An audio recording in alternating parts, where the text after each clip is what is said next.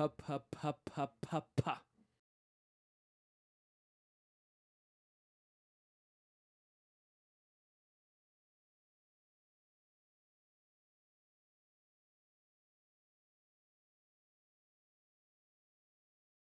Sinon, euh, Oui. des fois, tu te rends pas compte que tu vas juste à- dans une cour de maternelle. Mais voilà.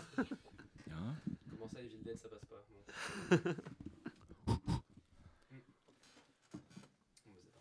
Sinon, ils sont tous. euh, branchés. peut-être commencer les croissants avant que ça.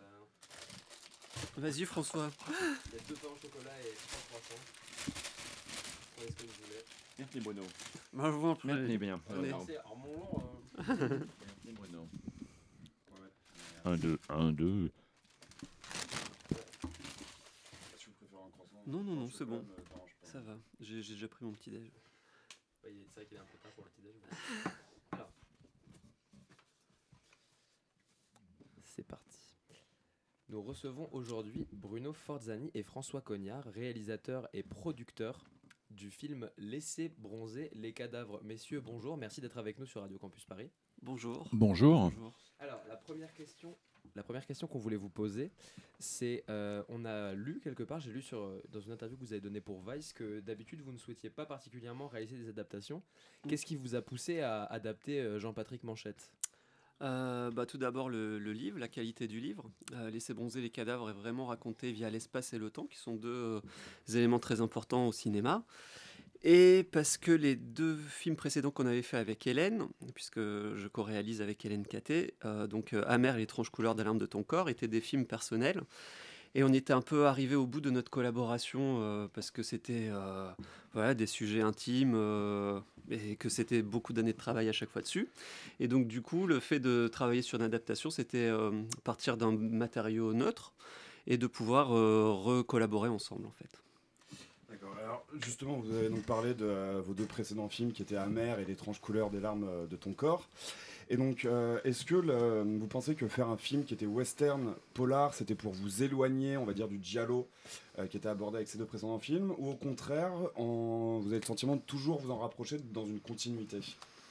Hum, écoute, euh, franchement, on n'a pas pensé en termes de Giallo Polar Western. C'était qu'on n'arrivait plus à, travailler ensemble. On, était vraiment sur le point de la rupture, on va dire. Et, euh, et voilà, Laisser bronzer les cadavres, c'est un, livre qu'avait lu Hélène en, en 2005. Elle était persuadée que c'était un livre qui était dans notre univers. Moi, j'étais moins persuadé. Et euh, parce que déjà en termes de narration, c'était fort différent de ce qu'on avait fait avant. C'était beaucoup moins labyrinth- labyrinthique, c'était beaucoup plus euh, euh, linéaire. Et en fait, c'est en travaillant l'adaptation, en travaillant le scénario que euh, voilà, moi j'ai trouvé ma place. Et donc elle avait raison, il y avait bien une place pour nous. Après, on s'est pas dit on va passer du, du giallo au western. C'était juste que voilà, il fallait qu'on prenne un peu un- un- une grande respiration euh, pour pouvoir continuer à faire nos films. Et voilà. C'était à ce point-là. Comment vous parlez d'une vous parlez d'une grande respiration euh, François François a posé la main sur sur Bruno en, en geste de presque de désespoir. François, est-ce que tu- Ils étaient au bout. Ils étaient au bout. comment et comment euh, par exemple François du coup la, la production de ce film a changé par rapport euh, par rapport à la production de, de l'étrange couleur ou des l'étrange couleur des larmes de ton corps pardon ou de ou d'Amer euh, en quoi c'était différent? C'était un film euh, qui nous a bien cramé, nous aussi, à la production, L'étrange couleur des larmes. Donc, euh, euh, on avait envie de, de- de- de prendre le soleil, de prendre l'air. Et il se trouve que euh, Laisser bronzer les cadavres, c'est. Ça se passe dans un village abandonné, dans le sud de la France, euh, et qu'on y retrouvait des, des- des- des images qu'on avait beaucoup aimées dans Amer, notamment euh, la deuxième partie d'Amer, qui Ouais. se passe en plein soleil, euh, avec cette espèce de, de, de chemin que mène cette, cette mère et sa fille. Et, et déjà, ça m'in- ça m'intéressait beaucoup de, de retrouver cette ambiance-là. Et puis ensuite, par une coïncidence incroyable, c'est un roman que je connaissais. J'appréciais beaucoup Manchette. Et, euh, et donc, euh, euh, je l'avais lu. Et, je l'ai relu. Je me suis dit, ah oui, effectivement, euh, il y a quelque chose à faire avec ce, concept d'une. C'est un siège movie, en fait. hein. C'est- tout simple. Mais ça offre des variations incroyables en termes de mise en scène. Donc, on s'est retrouvé là-dessus.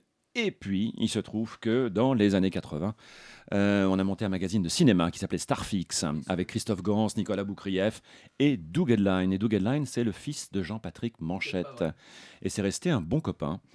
Et donc, euh, voilà, j'ai pu me renseigner très rapidement sur la disponibilité des droits. Et, euh, sur la, motivation de, Doug, qui connaissait les films de Bruno Hélène et qui a trouvé que c'était une très bonne idée. Voilà. Donc c'était une, vraiment une heureuse coïncidence. Une sorte de ouais, ouais, retournement de situation comme ça, c'était extraordinaire. Fascinant. Je suis le fils de Manchette. Euh, fascinant. Un, un petit côté. oh, joli. Un petit côté fantomas. Mais alors, du coup, euh, avec ça. euh, euh, quand- combien de temps avez-vous mis pour euh, générer le film, que ce soit autant au niveau de l'écriture qu'au niveau de la, de la production? 4 ans. 4 ans Je crois qu'on a commencé en, en avril 2013, c'est quand on a commencé à, à- à écrire, et on l'a terminé en juin 2017. Euh, oui, c'est ça, on est en 2017. Oui, juin 2017, donc ça fait 4 ans. Vous étiez déjà sorti de, de toute la promo, tout le tour autour de l'étrange l'étrange couleur ou pas du tout? Euh, C'était juste après. C'était euh, un mois après. Voilà. Mais on a quasiment commencé à en parler pendant euh, Mhm. l'étrange couleur, si je me souviens bien. Ouais. Euh, Toute première fois, tu sais. La euh, toute première fois, c'était euh, après Amer. C'était Ouais. quand euh, il y avait le Amer qui était sorti. L'édition DVD, chez. Wildside, Amer et un. Oui, parce que un- si, si Hélène a lu le livre en 2005, ça a dû trotter dans, dans sa tête depuis, depuis Ouais, longtemps. ouais, ouais, ouais, ouais. Euh, moi j'avais une question avant peut-être qu'on rentre dans les, dans les questions de- d'esthétique et, et d'analyse. Euh, comment vous avez monté le, le matériel en haut de ce, ce hameau? Parce que ça mais allait- écoutez, là, vous avez Écoutez, le euh, spécialiste. ça allait- ça- La production euh, euh, euh, a mis des hélicoptères à la disposition de la Réal. Vous riez, je ne sais, mais c'est exactement ce qui s'est passé. Oui, oui, c'est vrai, il a raison. Euh, C'est-à-dire qu'il y a eu des repérages qui ont duré très longtemps quand même. Ouais. Hein, Bruno et Hélène sont partis euh, dans le sud de la France, euh, dans plein de régions ensoleillées, à la recherche d'un village abandonné. Je peux vous dire qu'un village abandonné en 2017, c'est pas simple à trouver. hein. C'était simple à trouver dans les années euh, 70, 80. D'ailleurs, Mm. euh, le roman a été écrit par Manchette et Jean-Pierre Bastide, il Mm. faut pas l'oublier, en 71, alors qu'ils étaient en vacances dans les Cévennes, près de Pont-Saint-Esprit. Et, et je crois que le petit hameau dans lequel ils, ils étaient les a, les a inspirés. Mm. Mais c'est fini maintenant. Les Hollandais, les Anglais sont passés par là. Ils ont refait tous les murs. Y il y a du gazon partout. Euh, donc euh, on, oublie, on oublie les villages abandonnés. Et donc on a bien, bien ramé. Vous avez bien ramé pendant, pendant un an et demi pour le trouver. Vous êtes allé jusqu'en Sicile, si Ouais, je ne m'abuse. Tout à fait, ouais, ouais, exactement. Mais la Corse s'est s'est avéré le- le- l'endroit euh, parfait. Quoi, parfait Idéal, je sais pas, mais en tout cas le- l'endroit qu'il fallait pour le film. Voilà. Alors, c'est Compliqué, mais. euh, C'était un voilà, super endroit, sauf qu'il était à 500 mètres d'altitude environ, Ouais, hein, c'est dans ça. les hauteurs de, de, de Calvi, euh, en Balagne, et il n'y avait pas de chemin, il n'y avait pas de route, il n'y avait pas de... Il y avait juste un, chanti- un, un- un chantier, un sentier, Un chantier. un sentier. Donc effectivement, on a monté le matos euh, par hélicoptère. On a contacté des, des- des compagnies euh, euh, des- d'élitroyage corse. Et, euh, et en début de tournage, on a dû monter euh, le matériel lumière, le matériel caméra, déco. euh, ainsi que euh, une 504 hein, de 1350 euh, de, de 1350 gr- kilogrammes, Kilogrammes, hein, une, n'est-ce une- pas une tonne 3,5 et il fallait absolument, il fallait absolument ne, ne pas dépasser une tonne pour l'hélicoptère. Donc c'était galère. On a démonté les voitures, on les a remontées en, en hauteur. On a monté euh, deux, deux motos également, hein, deux vieilles BM, hein, des BM de, de, de flics des années 60-70. Dommage pour les faire cramer à la moitié du film. Et il y a même la BM qui est montée là. Ah oui, la BM également. Oui, il y a, il y a la BMW et puis les deux motos BM. Ouais. Et on a tout monté par hélicoptère, effectivement. Alors, on, on m'a dit qu'il y avait aussi une part du matériel qui avait été euh, monté à dos d'âne et à dos d'humain. Ouais. Alors, est-ce que c'est vrai déjà? Ben, en tout cas, toute la nourriture montait à dos d'âne, ça c'est vrai, tous les midis. Et à dos d'humain, bah, c'était quelquefois le matériel caméra, les bobines, tout ça. Voilà, ouais. Et euh, du coup, pour commencer à aborder, on va dire, un peu les, les questions sur, euh, sur l'esthétisme et la réalisation, est-ce que ces conditions euh, difficiles de réalisation ont joué sur la mise en scène et sur la, la réalisation et sur votre façon d'aborder euh, le film? Ben, en fait, donc, nous, on avait écrit euh, le scénario par rapport au livre, par rapport à l'espace qui semblait y avoir dans le livre. Et puis après, quand on a découvert ce lieu, on a vu que par exemple les maisons n'étaient pas sur deux étages comme euh, c'était le cas dans le livre, euh, que l'espace était complètement différent. Et donc on a réécrit en termes de découpage euh, et de, storytelling de l'action, tout le, voilà, tout- toute l'action par rapport à ce lieu-là.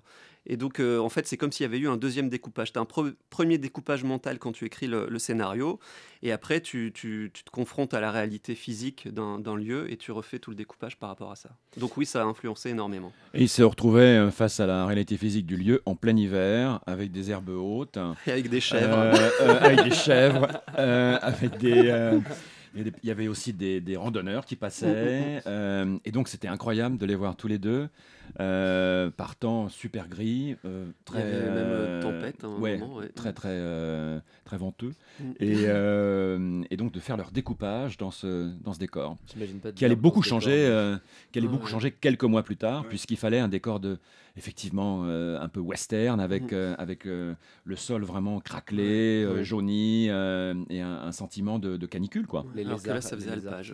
Qui, sur le sol. Est-ce que vous écrivez beaucoup que des storyboards ou euh, parce que votre univers est quand même très très très euh, graphique. Le- Ce serait un peu un pléonasme de parler de visuel pour du cinéma, mais il y a quelque chose de très graphique. Est-ce qu'on- est-ce que vous écrivez comme ça avec énormément de dessins? Comment vous communiquez avec votre votre chef op? Euh, Comment vous, vous élaborez tout ça? Bah, D'abord, quand on écrit le scénario, on, on réfléchit en, en termes de plans et d'enchaînement de plans.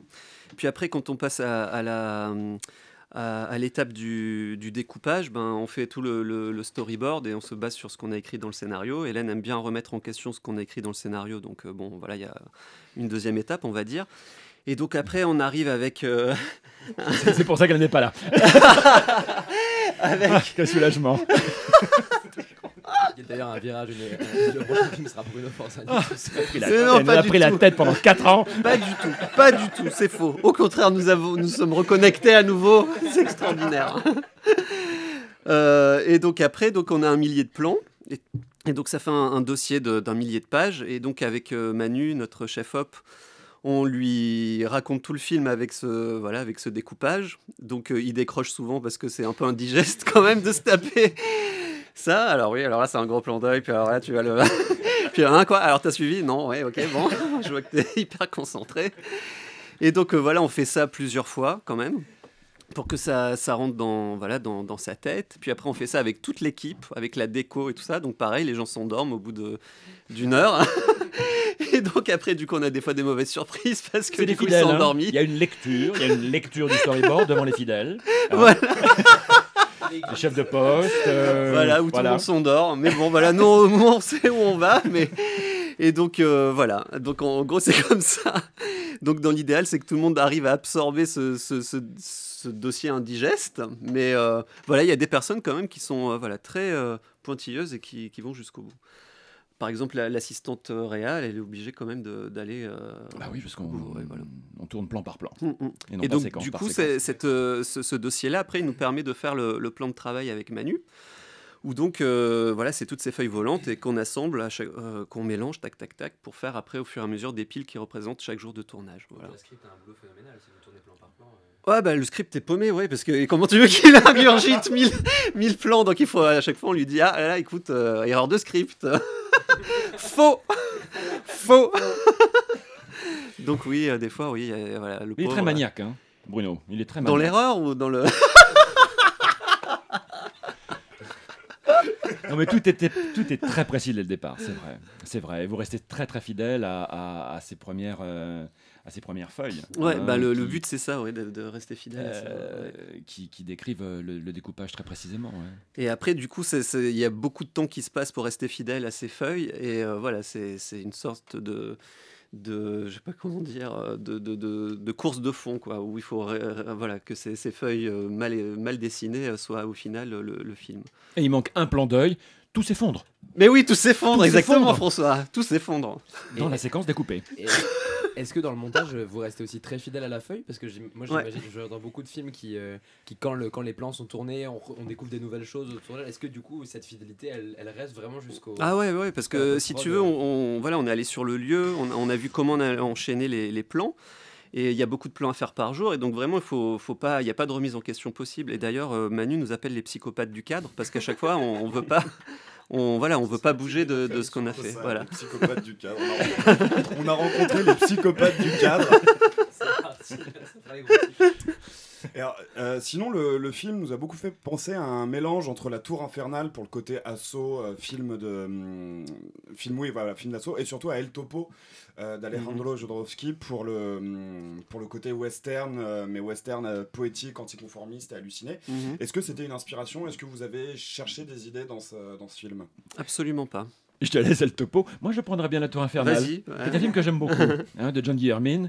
Euh, un où ils se retrouvent tous euh, euh, au top d'un- d'un d'un building en feu à San Francisco. Film génial ici, où effectivement on, on assiste à des, euh, à des allées-venues pour s'en sortir, des trahisons, etc. C'est un film que j'aime beaucoup. Mais ça n'a aucun rapport. Désolé mon ami, ça n'a aucun Non, rapport. Non, non, c'est un film- un, un de siège, effectivement. C'est un, film où les gens sont, sont, sont confinés et, et- et doivent s'en sortir. D'un côté, on a euh, la mer, de l'autre, euh, la falaise. C'était déjà dans le roman. Et, euh, et donc, ça, c'est assez plaisant euh, de, de jouer avec les personnages et de les déplacer dans un, dans un espace euh, confiné. Donc, ça, ça y ressemble de ce côté-là. Mais c'est vrai qu'on est, on est un peu chez Assaut de Carpenter Aussi, oui. aussi, hein, ou, ou même un classique du western, genre Fort Apache ou Rio Bravo, hein, où les types sont dans un sont dans le, dans le, dans le village et les bad guys sont, sont autour, et, sauf que là c'est les bad guys qui sont au milieu et les flics qui arrivent. Donc oui, on s'amuse avec ces, ces variations-là. Ouais. Après, euh, Jodorowsky, on l'a, on, on l'a lu. euh, quoi, dans, dans les critiques où on parlait beaucoup de Jodorowsky par rapport au film, mais c'était pas du tout quelque chose de, de voulu à la base. Après, ça semble cohérent, hein, mais voilà, c'est pas, c'est pas voulu. On- euh, vous, vous parliez, euh, surtout François à l'instant, parlait du, du, western, de, de la ressemblance avec le western. Évidemment, dans le livre que, bon, je dois l'avouer, malheureusement, je ne l'ai pas lu. Oh, Euh, bon, casse. Allez, allez, Allez, scandaleux. Et euh, en fait, dans, dans, dans votre film, à un moment donné, il y a, ce, il y a cette, euh, cette idée que le, le film se passe en une seule journée. Est-ce que c'est déjà présent dans le, dans le Ouais. livre? Parce qu'en fait, dans, dans votre film, ça laisse, ça laisse place à un moment donné où il y a la rupture, le- la scène où, où la pluie arrive, Mhm. où on passe de, de ces scènes très ensoleillées, des scènes très lumineuses, des scènes où l'or euh, scintille sur les, Mhm. le corps des gens, à, une, à des scènes très noires. Mm. Et en fait, du coup, j'avais l'impression qu'on rebasculait dans un truc qui, euh, alors sans reparler de Diallo, mais qui se Mhm. rebasculait vers Amer, vers l'étrange, euh, l'étrange couleur des larmes de ton corps. Est-ce que, est-ce que ça s'est, ça s'est fait un petit peu comme ça euh, au hasard, ou est-ce que du coup, il y avait cette influence qui devait être là du noir très puissant, des fonds noirs un peu abstraits, de cette absence de lumière, parce que vous choisissez pas de faire des scènes qui sont exclusivement euh, à la lumière à la lumière de la lune mais il y a vraiment Mhm, des scènes mhm. euh, d'un noir hyper profond euh. Ouais, ouais, tout à fait. Bah, en fait, je crois que c'est là où on a trouvé notre place dans le dans l'univers de Manchette et Bastide. On a, on a vraiment euh, suivi la, la- la narration du, du livre qui, est, euh, qui se passe en 24 heures, où euh, en fait tu as ces intertitres de- d'horaire pendant euh, tout, tout le livre, et nous à un moment donné on a cassé la, la- cette systématique pour basculer vers quelque chose de plus onirique, de plus fantastique, et de passer vers euh, quelque chose de plus euh, complexe que la fusillade et de- d'entrer dans une sorte de, vortex où euh, la, violence devient une performance, un happening. Et du coup, si tu veux, ce travail sur la, nuit était déjà présent dans le, livre, où tu avais des parties de la nuit qui étaient éclairées par la lune et d'autres pas, pas éclairées. Et ça, ça nous a inspiré. Et ça nous rappelait le travail qu'on avait fait sur Amer, où il y avait beaucoup de nuits américaines, et sur les tranches couleurs, où on avait travaillé vraiment sur euh, l'obscurité. Et du coup, on a pu euh, associer les, les deux approches qu'on avait eues dans nos deux films précédents dans ce film-là. Et je me permets aussi de, de reparler de- d'orgasme, parce que moi c'est comme Ouais, ça que tout j'ai fait, découvert ouais, euh, dans le, le premier euh, C'est-à-dire Abyss of Death. Orgasme Abyss of Death. L'orgasme de qui? Oui, on va être précis. C'est-à-dire que vous, avez, vous aviez réalisé le, dans ABCs of Death, qui était un film qui réunissait, réunissait 26 réalisateurs en attribuant à chacun une lettre et euh, chacun avait une mort spécifique. Mm. Et vous, avec Hélène, vous aviez le O pour orgasme. Ouais, tout à fait. Et euh, j'ai vraiment pensé à ça parce qu'il y a le, le noir, du noir qui surgit la couleur, il y avait énormément de violet Mmh. dans Orgasme, il y avait aussi le bleu, le rouge, enfin qui se retrouvait Ouais, aussi ouais, dans l'étrange, ouais. l'étrange couleur et tout ça. Mais là, on, enfin, j'avais re- retrouvé cette, cette sensation-là que j'avais vue dans. Ben, le, le- le duel final entre Rino et le flic à la fin, on l'a vraiment fait comme euh, dans, de la même manière qu'Orgasme. C'est-à-dire qu'on voulait pas faire quelque chose à la Sergio Leone qui avait déjà été fait, euh, voilà, qui est très très bien et qu'on peut pas surpasser. Et euh, donc du coup, on s'est dit on va plutôt partir dans, dans Orgasme, voilà. Et donc euh, oui, c'est très juste. Donc c'est très, c'est très homo-érotique euh, le duel euh, final. Tout à fait, Entre- François. entre, entre le gangster, le chef des gangsters et le, le chef des policiers. Ah oui, hein. exactement, Ouais. François. Tout Merci, à fait. retrouvez le cercle la semaine prochaine. Sinon, on peut dire que bon, vous aimez les, les inserts, les pieds, euh, les couleurs très fortes, notamment la, la couleur Les rouge. J'adore les pieds. Ici, on a du Ennio Morricone. Euh, vous choisissez super bien votre bande son et en général, quand on dit- ce genre de caractéristiques, le grand public pense à Quentin Tarantino. Mhm. Et sans vous comparer, quel serait votre, votre rapport à lui? Est-ce que vous aimez? Euh, Surtout que euh, je crois qu'il a placé Amer dans son top euh, de 2010. Euh, Vous-même, quels sont vos films, so- ces films dans votre top? Et sinon, quel autre réalisateur en général? Mhm. Bah, nous, on adore Tarantino. Euh, Notre préféré, c'est Kill Bill Volume 1. En termes de découpage, c'est juste hallucinant. En termes de musique, c'est voilà, c'est génial. Bon, en le revoyant, il y a un côté un peu de jukebox. euh, et Il y a toute la, une compilation de tout ce qu'il aime. Mais en termes de découpage, franchement, c'était. oh, on a pris notre pied, quoi. Euh, c'est vraiment notre, euh, voilà, notre préféré. Et après, euh, voilà, nous, on se compare pas à lui parce que c'est quand même euh, de. C'est comme euh, si euh, nous, on est à la maternelle et lui, il est à l'université, tu vois. C'est pas pareil. Quentin, si tu nous entends. Oui, puis c'est pas, le- pas du tout les mêmes, les mêmes esthétiques, euh, vous, Ouais, enfin, les, mêmes ouais. thématiques qui, qui traînent dans les cinémas. Mais, euh, et alors, on, on parlera. Tout à l'heure, on a un peu parlé d'El Topo sans vraiment. euh, donc, du coup, on, on a compris que c'était pas du tout.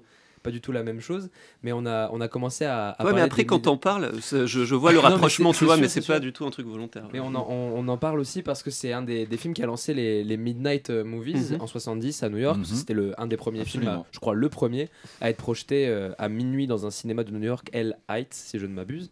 Et ça a lancé tout un, toute, une, toute un- une théorie des cinémas de minuit, des projections qui ont, en, en sont suivies le Rocky Horror Picture Show, des films de George Romero, euh, une Phantom of the émission- Paradise. Of the Paradise, Ouais. une émission qui est née en 76 en, sur France 3 aussi par Patrick Briand, je crois, qui projetait du cinéma de minuit à fond.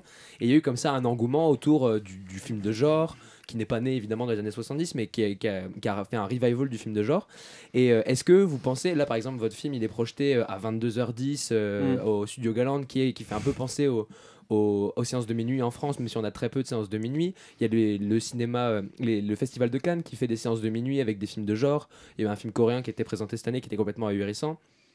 Est-ce que vous pensez que, pas forcément que pour laisser bronzer les cadavres, mais est-ce que vous pensez que ce contexte du, du cinéma de minuit, il est nécessaire Ou est-ce que vous pensez qu'il faut, en fait, réinsérer le film de genre dans un, dans un, dans un contexte, en fait Parce que je sais que vous en aviez parlé justement dans, dans Speed, Speedfire, le, le magazine. Non, Speed, Euh, Starfix. Starfix, je suis désolé. Spitfire. Spitfire Euh, Super, Avion de chasse anglais. Ouais, c'est bien, mais je, mais je prends aussi. Hein. J'ai voulu, j'ai voulu réinventer le titre, mais voilà.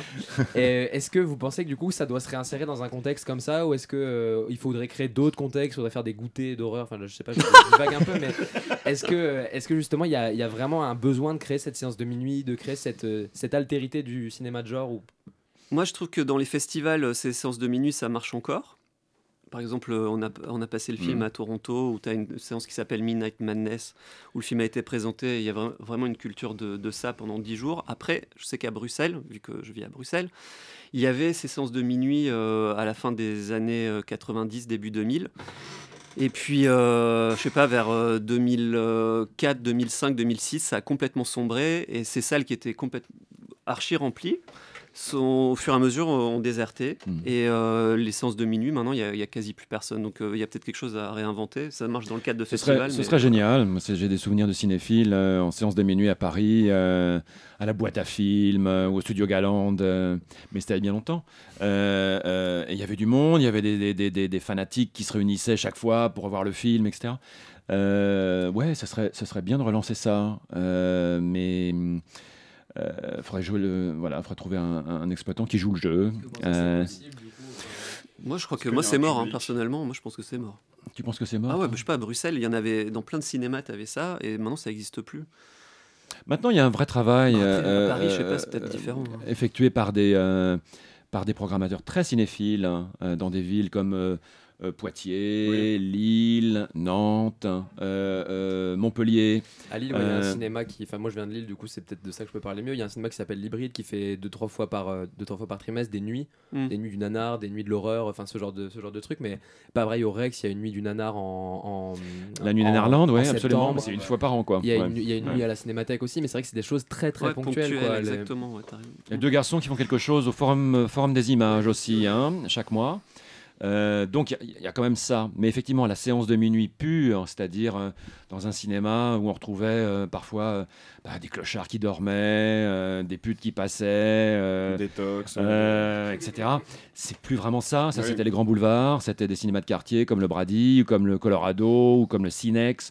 Hein, et et, euh, bah, c'est quand la semaine, la semaine prochaine, tu vas présenter à l'Archipel. Ouais, c'est ça, hein, qui, ouais. au- qui, qui autrefois, je crois, s'appelait le Cinex, euh, un double programme avec euh, Gilles Esposito de Mad Movies, avec Laisser bronzer les cadavres, et un film Mm. italien, un polar italien, euh, avec notre ami ouais.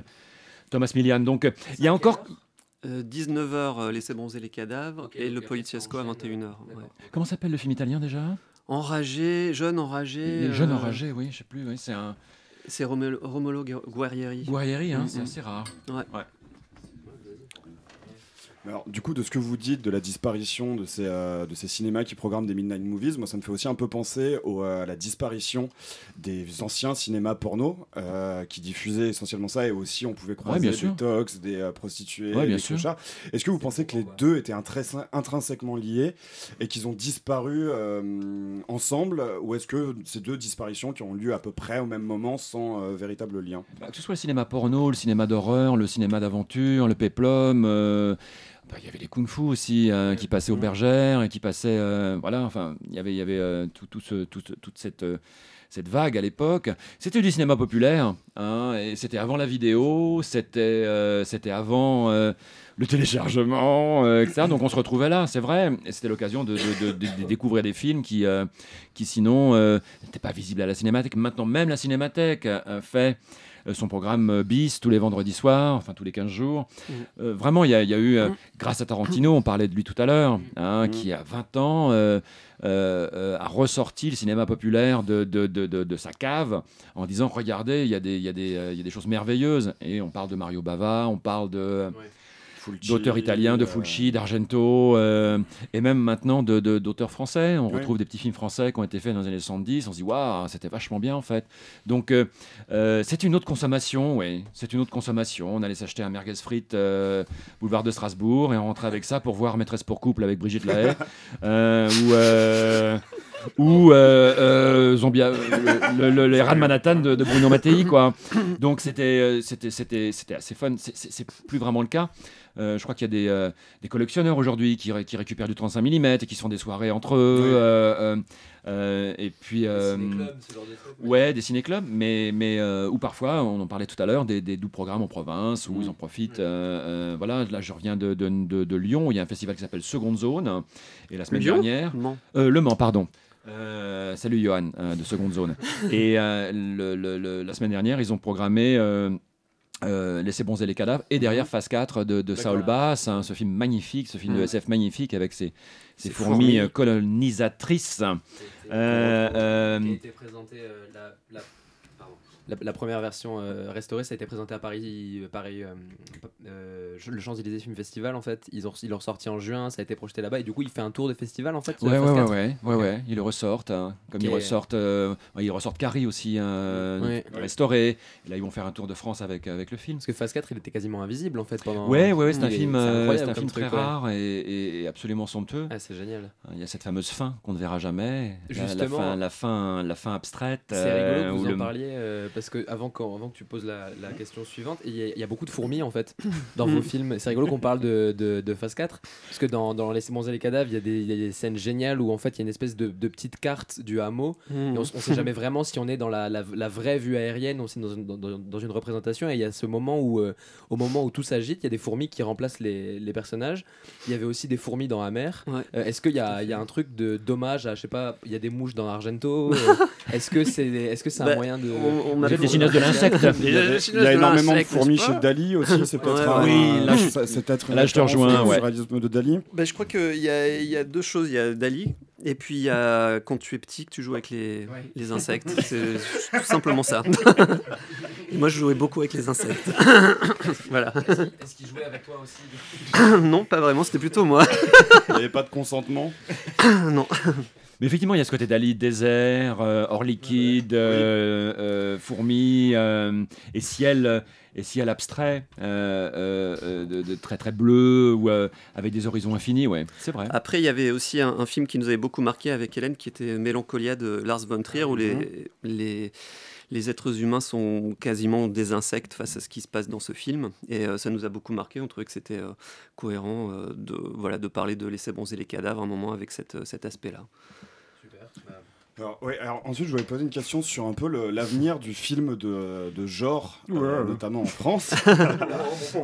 Notamment euh, avec le, en fin de compte, avec le succès qu'a eu Grave euh, début euh, 2017, qui a gagné tous les prix du PIF, qui a eu un énorme succès euh, critique, qui a eu, pour un film de genre, un succès public quand même assez, euh, assez important. Est-ce que vous pensez que ce genre de film peut refaire, faire réémerger une nouvelle création française de genre euh, et créer un regain d'intérêt pour le, pour le cinéma de genre et surtout pour la création de genre et pas uniquement pour les anciens films en France?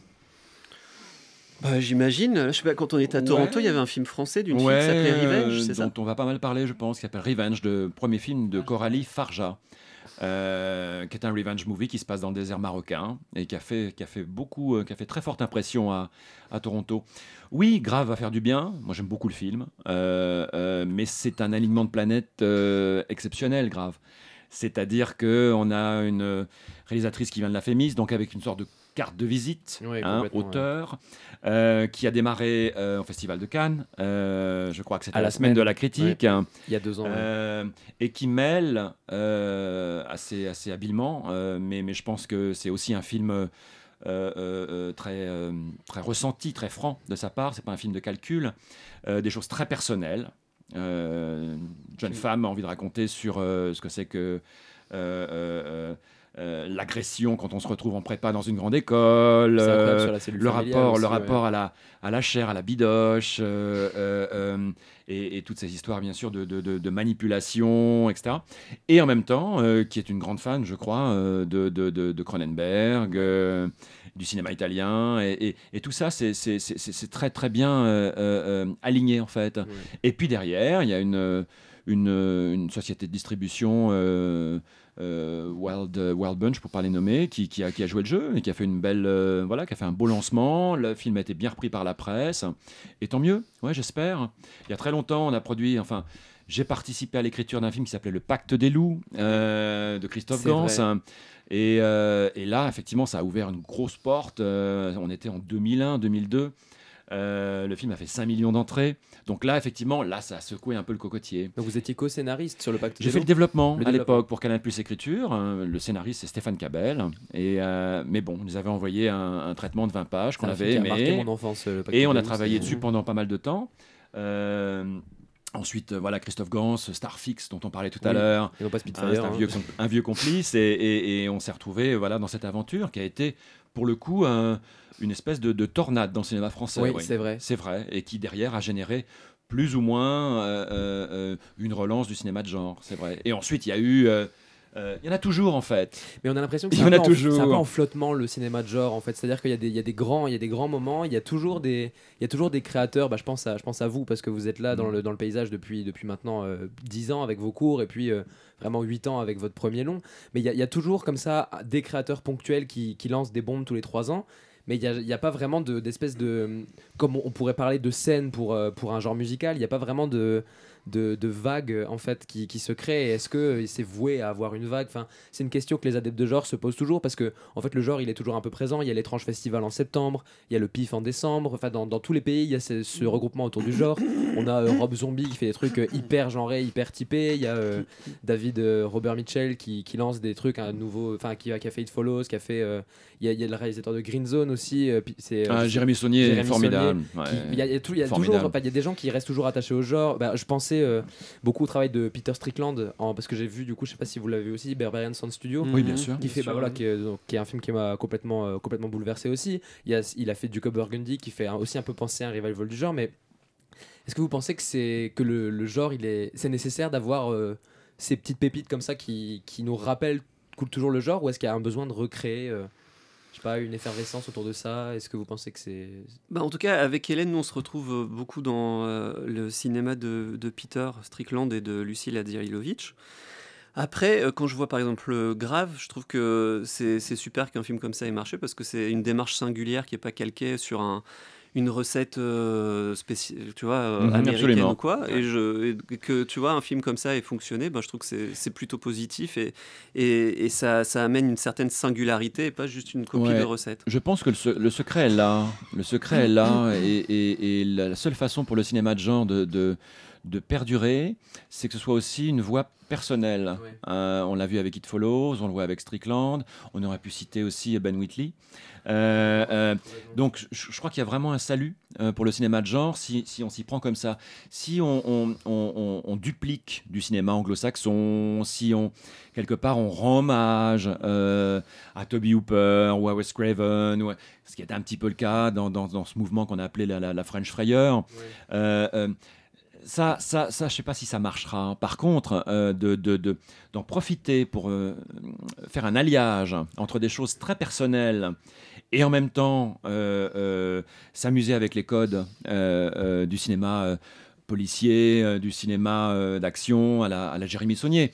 Green Room est formidable parce que Jérémy, Jérémy Saunier a été lui-même musicien d'un groupe hein, et connaît très très bien euh, euh, ce, ce- ce contexte, cette ambiance, ce qui donne au film un, un réalisme fou. Oui, Et après, lui aussi, il fait un siège movie à la Asso, euh, euh, et il le fait euh, remarquablement. Vous savez qu'il va faire la troisième saison de True Detective hein, Oui. Ah en oui, réalisation. Euh, Ouais, absolument. Ça, ça fait envie, ouais. Donc voilà, je crois que le salut, il est là. Euh, et, euh, et on verra ce que donne euh, Revenge de Coralie. mais je sais qu'il y a d'autres projets très perso. Il y a aussi le film de Bertrand Mandico qui va sortir, qui s'appelle Les Garçons Sauvages. On le rappelle qui a tout raflé au FIFIB, au Festival du film indépendant de Bordeaux. Il a, il a gagné du- au moins 4 prix. Enfin, voilà, c'est c'est vraiment un immense Oh là succès. là, ouais. Et qui lui aussi avec un des revisite. acteurs euh, principaux de, de Grave, du coup, qui est, euh, qui, est le, le- qui joue l'ami de, de Constance. Je sais plus comment il s'appelle cet acteur. Rabat, ouais. Qui, qui est dans euh, Les Garçons Sauvages aussi. D'accord. Ah ouais. Ouais, il est. Il Ah ouais. Il y a surtout ouais. il y a aussi Elena Lovenson. Ouais, hein, ouais, qui est la muse de Bertrand et qui, euh, et qui joue euh, Luce dans Laissez bronzer les cadavres. Donc euh, voilà, Bertrand aussi, c'est c'est revisiter Cocteau, c'est revisiter Ouais. une espèce de cinéma poétique français. euh, très fort, hein, La main du diable, Cocteau, euh, euh, tout ce, même quelque part un peu, un peu le cinéma de Franju, euh, euh, mais le revisiter de façon euh, assez, euh, assez sexuelle, assez, assez provocatrice. hein. Euh, et puis surtout Jules Verne, parce que je crois que ça s'inspire de, deux Ouais. ans, de deux ans de vacances à la base. Euh, feuilleton euh, qu'on a tous vu à la télévision, bien sûr, en 1976, avec Stéphane Di Napoli. Euh, je me souviens très bien de ce feuilleton, en quatre parties.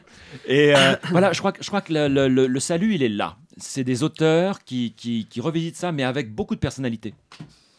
On avait, euh, juste avant, pour pas pas avoir une question, mais on avait, on avait parlé de ça avec euh, l'an dernier Fausto Fazulo et Cyril Despontins, que vous connaissez, j'imagine, très bien, du coup, Oui. qui tenaient à peu près le même, euh, le même discours. euh, Parfait. Donc, je- Euh, je voulais parler un peu de la, de la distribution et notamment de, de Bernie Bonvoisin qui bon déjà a une gueule pas possible, qui est connu par le grand public pour être le chanteur du- de Trust, mais qui est moins connu pour être aussi quelqu'un de, de cinéma qui a réalisé euh, je crois trois ou quatre films. Oui, les démons de Ouais, Jésus. Ouais, ouais. et, et Blanche, Blanche, peut aussi ouais. considérer comme du film de genre. Ouais. Et je voulais savoir si est-ce que vous étiez euh, familier avec son cinéma euh, au moment de le- de l'engager, au moment de le, de le caster, ou euh, c'est euh, vous l'avez pris vraiment pour, pour ce qui dégage naturellement euh, physiquement.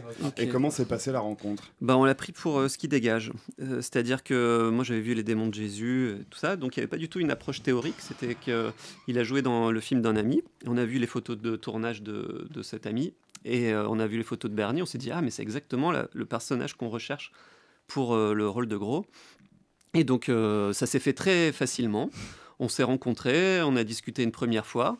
Puis on a fait des essais et, euh, et voilà, ça, ça a tout de suite bien passé. C'était une rencontre humaine géniale. On a énormément parlé. euh, voilà, moi, je bon, quand j'étais ado, j'écoutais beaucoup de métal et tout ça. Et donc, du coup, euh, pff, il m'a raconté plein de trucs. euh, Est-ce que voilà, tu perdais ton sang-froid ou pas?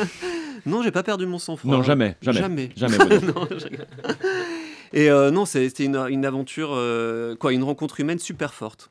Je veux dire, au-delà de, de- de la musique, c'était voilà, humainement parlant, au niveau de voilà d'un engagement politique et tout ça, c'était vraiment voilà quelqu'un de, de très très humain Et et, une très belle quoi. rencontre. Enfin, dans, dans Laissez bronzer les cadavres, il est, il est incroyable. Ouais, à fond, bah, il était voilà. En tout cas, il s'est pris après, il s'est pris au jeu. C'était Ouais. comme tous les autres. Et il a à l'arrivée voilà. une des plus belles morts au cinéma. Ouais. Jamais filmé. Bravo Bruno. Merci de- François. c'est beaucoup de travail, tu sais, beaucoup de travail. Vraiment, cette chaîne, c'est de l'or, hein, on peut le dire. Ah oui, c'est leur en fusion. La soif de l'or. Euh, on va peut-être euh, poser une dernière question. Ça fait, ça fait maintenant 3 heures que nous parlons, euh, que parlons ensemble. L'émission n'en dure qu'une. Et c'est ça. Nous avons une interview émission. Euh, on a, bah, donc, du coup, on a beaucoup parlé de, de production, de style, d'esthétique. Euh, en fait, moi j'ai l'impression que c'est, vos films, c'est toujours des films qui sont a priori des films de genre, mais qui dépassent le genre, des films qui, se, qui, deviennent purement graphiques, qui deviennent euh, très, très surréalistes, des films avec du symbolisme, avec euh, les, de, l'or qui gicle à la place du sang, avec des inserts, avec beaucoup de références, mais de références digérées, qui font des trucs très personnels. Pour des auditeurs qui, qui ne vous connaissent pas, est-ce que, qu'est-ce que c'est la signature euh, Kate Forzani? Est-ce qu'il y a quelque chose euh, C'est bim, hein. vous avez trois heures. Ah bah c'est bon, merci. merci La- pour la question. La griffe Cathy Forzani. La, griffe, la patte. euh, bah écoute, c'est un cinéma sensoriel où euh, on essaie de, de- de- on est très généreux, on essaie de donner beaucoup aux spectateurs pour qu'ils rentrent dans une espèce de- d'expérience euh, sale euh, assez forte, euh, assez jouissive ou peut-être des fois un peu euh, sadique, je sais pas. Et on cherche une sorte d'extase euh, tout le temps. chaque, chaque séquence, on, on la traite comme si c'était la séquence, le plot point du, du film. Et euh, voilà, à chaque fois, c'est euh, énormément de travail, n'est-ce pas, François? Oui, bien sûr. Épuisé après. Et voilà, et non, et vraiment, on essaie de, voilà, de, communiquer une énergie qui est une énergie, euh, j'espère, assez puissante. C'est-à-dire que quand on a lu le livre, par exemple, Laisser bronzer les cadavres, c'est un, livre qui nous a donné beaucoup de, plaisir, euh, très fun. Et voilà, on essaie après de retranscrire ça en, film et de, faire un film euh, de cinéma comme un roller coaster fun et sadique. Oui, moi je dirais que c'est du cinéma en relief sans lunettes. Ah, pas mal. Oh là là, mais Oh François, là. c'est beau, c'est beau ce que tu Mais dis, que c'est de incroyable. morceaux de incroyable, extraordinaire. que de citations. Oui, oui, c'est pas mal. Il faut dire, il faut dire aussi que nous on a, on a beaucoup aimé hein, le film. On On l'a même pas dit depuis le début. Ça se trouve on a détesté. On interviews comme ça comme des gros escrocs. Mais Ils sont très forts. hein. Ils sont très forts, eh extraordinaire. bien en fait, on s'est trompé. On n'a pas vu votre film. on a vu du Cronenberg. Non mais c'est euh, ma question. Est-ce que c'est- est-ce que vous est-ce qu'il y a un film que vous, que vous aimez regarder particulièrement? Est-ce que vous regardez vos films? Est-ce que vous pouvez Est-ce que vous faites Ah non, des gens qui n'arrivent pas à regarder leurs films après production? C'est ça qui est terrible, c'est que tu passes tellement de temps à faire un film, sort après tu peux yeux, pas, quoi. tu peux pas le voir, Ouais. et tu passes des années de ta vie à faire ce truc-là, mais après tu peux plus le voir en peinture. C'est ça qui est, qui est affreux, c'est que tu peux pas en profiter. Et comment ça se passe la promotion? Du coup Est-ce que vous dites oh fait chier on va encore parler de ce film euh, Bah là, on a une promotion assez intense. Pendant un mois et demi, on a quasi présenté le film euh, une fois par, euh, par soir. Et tu as l'impression de vivre dans une boucle, d'être dans la quatrième dimension. Tu parles toujours de la même chose, tu présentes toujours le même film. Et euh, voilà, au bout d'un moment, tu Pourquoi on te a sens voulu toi-même. adapter ce livre? Alors bon, euh, Jodorowsky. Ah, Jodorowsky. Ah bon, tiens, c'est bizarre. C'est la. Ah, c'est la tour infernale. Ah, ça, c'est la première fois, la tour infernale, par contre. c'est vrai que les noirs sont profonds, merci. Mais voilà, euh, mais après, c'est comme si tu avais un dessert mais que tu adores, mais tu l'as tous les jours pendant un mois et demi, tu vois. Alors après, tu peux plus l'encaisser, le Vous dessert. achetez euh, 30, 30 tonnes de profiterole et vous en bouffez tous les soirs. Voilà, c'est ça. Et est-ce que Hélène a le même ressenti du coup ou c'est, euh, est-ce que vous avez des, des ressentis différents par rapport à ça ou est-ce que vous Non, Hélène, elle a, elle a même un ressenti plus extrême encore, c'est-à-dire qu'elle aime pas trop euh, parler en public, donc euh, Ah oui. voilà, ça, ça, ça lui demande une, euh, euh, un challenge supplémentaire. Mais après, oui, euh, là, on en a, voilà, on l'a présenté vraiment énormément de fois, et c'est vrai qu'on arrive un peu euh, à, à- à saturation. Et c'est dommage parce que c'est vraiment, tu vois, tu passes des 4 ans de ta vie à faire ça, c'est énorme. Ouais, Et après, tu, voilà, tu peux pas en profiter à 100%. Mais bon, voilà, c'est comme ça. Moi, je vais peut-être revoir bientôt l'étrange couleur, là. Quatre ans plus tard. Je pense Mais que je- suis prêt. Voilà, mais c'est ça le truc, c'est qu'il faut oublier le revu la film. bande-annonce d'Amer. ouais, voilà. T'oublies le film, après tu peux peut-être tu peux le, le revoir et le redécouvrir, mais Ouais. euh, là pour l'instant, voilà. On connaît chaque plan, chaque euh, coupe, euh, c'est plus possible. Non. euh, Bah, merci beaucoup d'avoir été là, euh, François Cognard et euh, Bruno Forzani, pour euh, l'étrange couleur des larmes de ton corps. Non, laissez bronzer les cadavres. Tu Merci vas, tu vas la refaire, celle-là Jeune saut, tu vas la refaire Jeune Sinon, t'es viré. Alors, euh, merci d'avoir été avec nous, euh, François Cognard et Bruno Forzani, pour euh, laisser bronzer l'étrange couleur des larmes de ton pour laisser bronzer les cadavres euh, d'Hélène Caté et Bruno Forzani, qui est en salle. Alors, vous pouvez le voir dans trois salles parisiennes encore en ce moment. Le Lucernaire. non Cinq, Cinq François. maintenant Ouais. Il y Oui, a le Lucernaire, il y a le Majestic Bastille, il y a le MK de Bibliothèque Entrée BNF. Non, il y a plus, Non, il n'y a plus ça. Il y a plus je ça Oh là. j'ai pas la liste là, mais Oh, euh, il y a, le salles. Lucernaire, il y a le Bastille, il y a le Galande. Il y a le reflet Médicis. Oui, le Médicis, Mhm. je Et le cinquième le est- Méliès à Montreuil. euh, Ah oui, ouais. Non, c'est encore un autre. C'est encore un Ah autre ouais Ouais, bah là, les gars. Allez, faut- checker une bonne app, checker, euh, hein. bon, vous avez Allociné, vous checkez sur Allociné, Voilà. vous courez voir Laissez bronzer les cadavres si vous ne l'avez pas déjà vu. Et euh, on vous embrasse et à la semaine prochaine. Au revoir. Bisous.